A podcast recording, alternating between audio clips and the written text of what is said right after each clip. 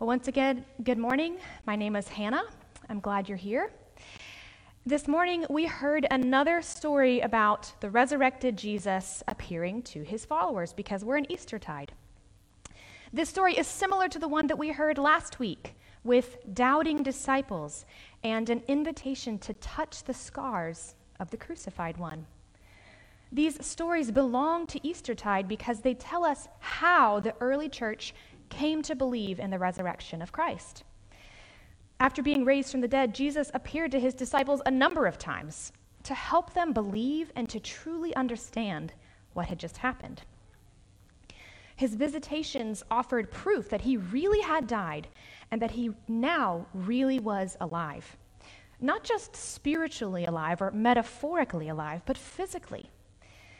And it's because of these eyewitness accounts right here in the Gospels that the Christian church has always proclaimed the literal, bodily resurrection of Jesus. But this particular little story in Luke takes things one step further. In addition to showing us that Jesus has been raised, it also tells us something about what the resurrection means. What does it mean that Jesus rose again? I don't know about you, but when I was a child growing up in church, I sometimes struggled to understand the relevance of Jesus' resurrection. Christ is risen. Cool. Good for him. It was a story that I knew well, and I knew it was supposed to make me happy, but I didn't really understand its significance, its implications. There's a now viral video on YouTube by a California resident who stumbles upon a rainbow outside his home in the Yosemite Valley. I hear some murmurs, so maybe some of you have seen this. It's a beautiful rainbow, so he starts filming, and as he's filming the rainbow, you can hear him marveling about its beauty and its mystery. And then all of a sudden, he realizes it's a double rainbow, and he is overcome with euphoria. This guy is really in touch with beauty, I guess. And through sobbing tears, he finally proclaims, "A double rainbow. It's too much. What does it mean? Tell me, what does it mean?" It's a funny video, but it's also a really good question. What does it mean? And I think it's an important question that we must ask about Easter as well. Jesus has been raised. It's so beautiful. What does it mean? That's where we're headed this morning. Our story picks up in the middle of a conversation amongst Jesus' disciples. Verse 33, right before our story picks up, tells us that it's the 11, Jesus' original apostles. They're gathered together with a large group of other disciples, including two who had just seen Jesus on the road to Emmaus. So by this point, Jesus has already appeared to the women at the tomb, to Simon Peter, and to these two other disciples, all of whom are now together sharing their stories. And verse 34 tells us that as they were talking about these things, Jesus himself stood among them and said to them, "Peace be to you." But they were startled and frightened and thought they saw a spirit. It's important to pause and reflect on the fact that even after multiple encounters with the risen Christ by members of this group, the disciples still assume that Jesus must be a ghost. They still disbelieve the bodily resurrection such that Jesus says, "It's really me. Touch me and see. For a spirit does not have flesh and bones as you see that I have." It's popular in some theological circles today to assume that early Christians believed in the bodily resurrection because they were primitive, unenlightened people who didn't yet understand the science of death. This line of reasoning suggests that we know better now, and we realize the resurrection must have been merely a spiritual reality, a metaphor, a sentiment. This is more plausible to our sensibilities. But the persistent disbelief of the first disciples indicates that bodily resurrection was just as unbelievable then as it is now. Jesus invites them to touch his hands and his feet, to prove to them that he is no apparition or celestial visitor. He eats fish. He has scars. Thus, Christianity was born of the belief that a dead man came back to life. And if that's not spectacular enough, it gets better. Christians believe that Jesus didn't just come back to life for a little while, like someone who's brought back by a defibrillator for a few more healthy years before an inevitable death. The book of Romans says it like this: we know that Christ, being raised from the dead, will never die again. Death no longer has dominion over him. The Christian hope is that Jesus Christ is still alive and still in a body right now. Do you ever think about that? We tend to spiritualize Jesus' existence. We say things like, Jesus lives in my heart, which of course is true in the sense that Jesus sends his spirit to dwell among us and within us. But Jesus didn't evaporate when he ascended to heaven. He still exists materially as a human being with a living body. It sounds crazy, and it is, but we have to grapple with that fact in order to understand its true implications. The resurrection life of Jesus makes absolutely no sense according to the world as we know it. We have no categories for a body that isn't subject to decay, that isn't subject to death. Until now. With Jesus, we see the start of something totally new. We see the start of new creation. Here's how New Testament scholar N.T. Wright puts it. The resurrection of Jesus offers itself to the student of history or science no less than the Christian or theologian, not as an odd event within the world as it is, but as the utterly characteristic, prototypical, and foundational event within the world as it has begun to be.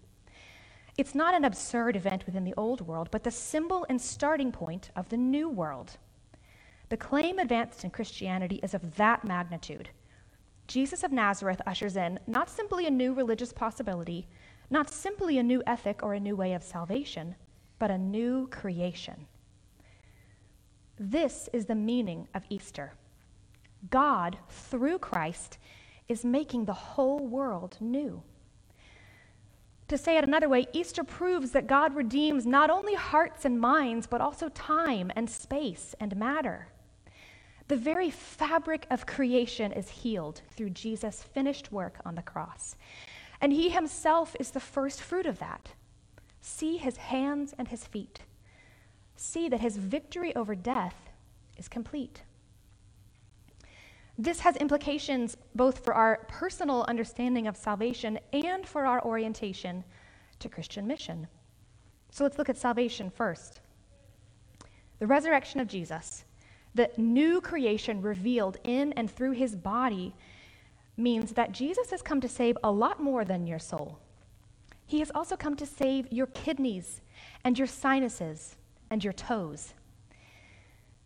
We live in a world that has essentially bifurcated body and soul.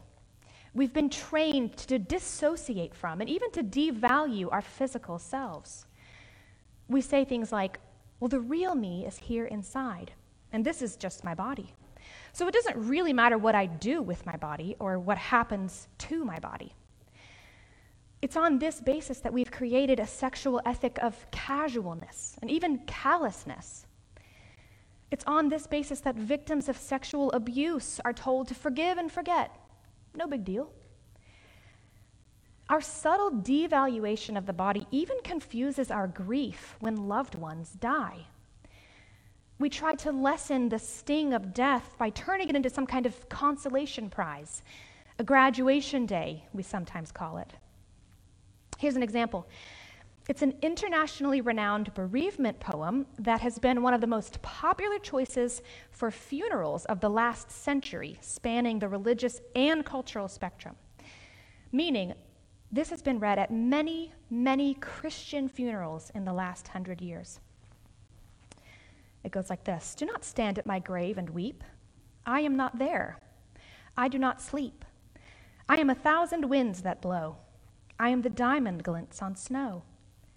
I am the sunlight on ripened grain. I am the gentle autumn rain. When you awaken in the morning's hush, I am the swift uplifting rush of quiet birds in circled flight. I am the soft stars that shine at night. Do not stand at my grave and cry. I am not there. I did not die. Maybe this poem has meant something to you. Maybe it has been a comfort to you. There is comfort in the fact that those who die in Christ are with him now, alive in some way, even as they await resurrection. But brothers and sisters, may I also encourage you by saying, it is right to stand at the grave and weep.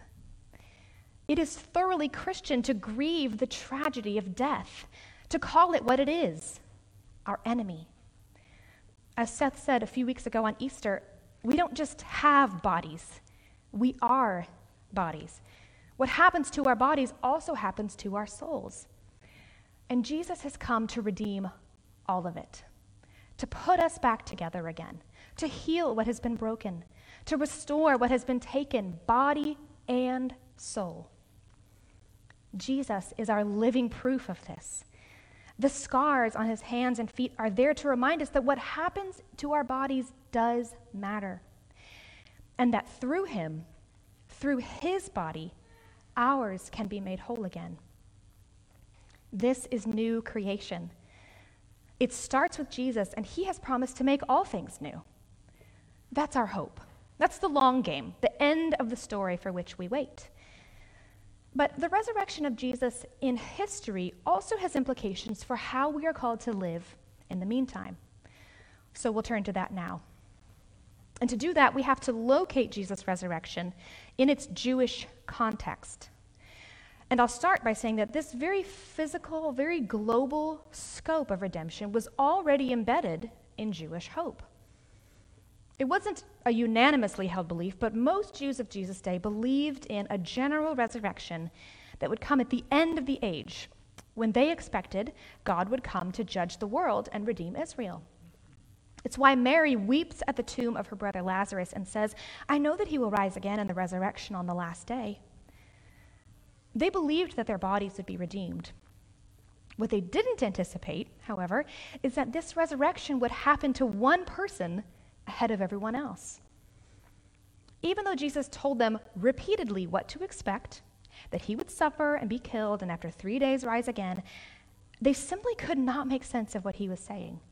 They had no referent for it. And this is why the disciples essentially lost all hope when Jesus died. Earlier in our chapter here, they say as much. On the road to Emmaus, they explain to their mysterious companion, who of course happens to be Jesus, and they don't know that yet, they tell him why they're sad. "Are you the only visitor in Jerusalem who does not know the things that have happened these last few days? Regarding Jesus of Nazareth, who was killed, we had hoped that he was the one to redeem Israel. We had hoped that he would be the one." To which Jesus responds, "O foolish ones, and slow of heart to believe all that the prophets have spoken. Was it not necessary that the Christ should suffer these things and enter into his glory?" And again in our passage, starting in verse 44, he says, "These are my words that I spoke to you while I was still with you, that everything written about me in the law of Moses and the prophets and the Psalms must be fulfilled, that the Christ should suffer and on the third day rise from the dead." In these Easter appearances, Jesus is helping his disciples to understand that he is the one to redeem Israel, that his death was part of the plan all along, and that his resurrection means the redemption they'd been waiting for is breaking in now, not later. The kingdom has come. New creation has begun. The world is being remade, beginning with Jesus. When we frame the resurrection in these terms, we can see how it then becomes the basis for Christian mission.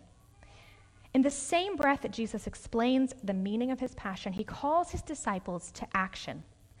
Look again at verse 46. "It is written that the Christ should suffer and on the third day rise from the dead, and that repentance and forgiveness of sins should be proclaimed in his name to all nations." With Jesus, God's glorious future has arrived in the present. And this good news belongs to the whole world. Forgiveness can be had. Change is possible. Death has been defeated. Repent and believe the gospel. This is the meaning of Easter. I'll quote N.T. Wright again, since the resurrection is kind of his bread and butter. He says, "Insofar as the event has been interpreted in its New Testament context, Easter has a very this-worldly, present-age meaning. Jesus is raised, so he is the Messiah, and therefore he is the world's true Lord. Jesus is raised, so God's new creation has begun, and we, his followers, have a job to do. Jesus is raised, so we must act as his heralds, announcing his lordship to the entire world, making his kingdom come on earth as it is in heaven. Of course, this job of the disciples has to do with our proclamation, right? Making disciples and baptizing them, as Jesus says in the Gospel of Matthew. But if new creation is about the redemption and the renewal of all things, then we can see how Christian mission takes many forms. It looks like bringing everything we do in subjection to the Messiah, doing business and art and medicine in the name of our Lord and for his glory. It looks like living in and for society in a way that brings God's future to bear on the present. It's being enchanted by visions like we heard from Micah this morning, the very telos, the destination of Easter. The prophet writes in Micah 4, "It shall come to pass in the latter days that many nations shall come and say, 'Let us go up to the mountain of the Lord, that he may teach us his ways and we may walk in his paths.' He shall judge between many peoples, and they shall beat their swords into plowshares and their spears into pruning hooks. Nation shall not lift up sword against nation, neither shall they learn war any more, but they shall sit every man under his fig tree, and no one shall make them afraid, for the mouth of the Lord has spoken." This is new creation, the renewal of all things, bodies and societies, and weapons of war. It may sound like a naive, unrealistic ideal when you turn on the daily news, but Easter reminds us that this new world has already begun in the resurrection of Jesus. He is the down payment, our proof that the tide has already turned and that real change is possible. So we can and should continue to dream this big, beautiful dream for ourselves and our families, for our neighborhoods, for our world, because it is a dream that is coming true. I'd like to close with some encouragement from a friend of mine named Esau McCauley. He's a fellow priest in the ACNA, our denomination, but he actually grew up in the black church.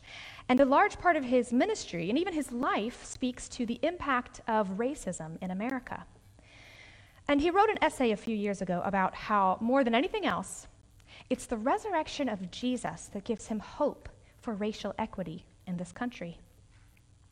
He writes, "What evidence do we have that today's racial divisions can be defeated and that our societal sickness is not unto death? Our answer is the same, the empty tomb and the risen Christ. Instead of looking for more signs, we need to be re-enchanted by the resurrection. Instead of looking at the problems facing the church and the world through the lens of our Twitter feeds, we need to remember that Christ is risen and rules over all.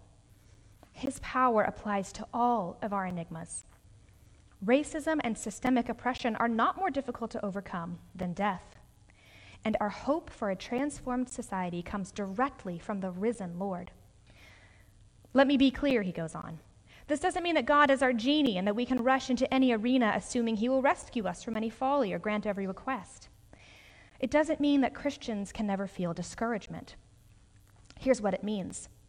Our limited imaginations do not form the boundaries of what God can do. Humans have limited power. We can maim and kill or be killed.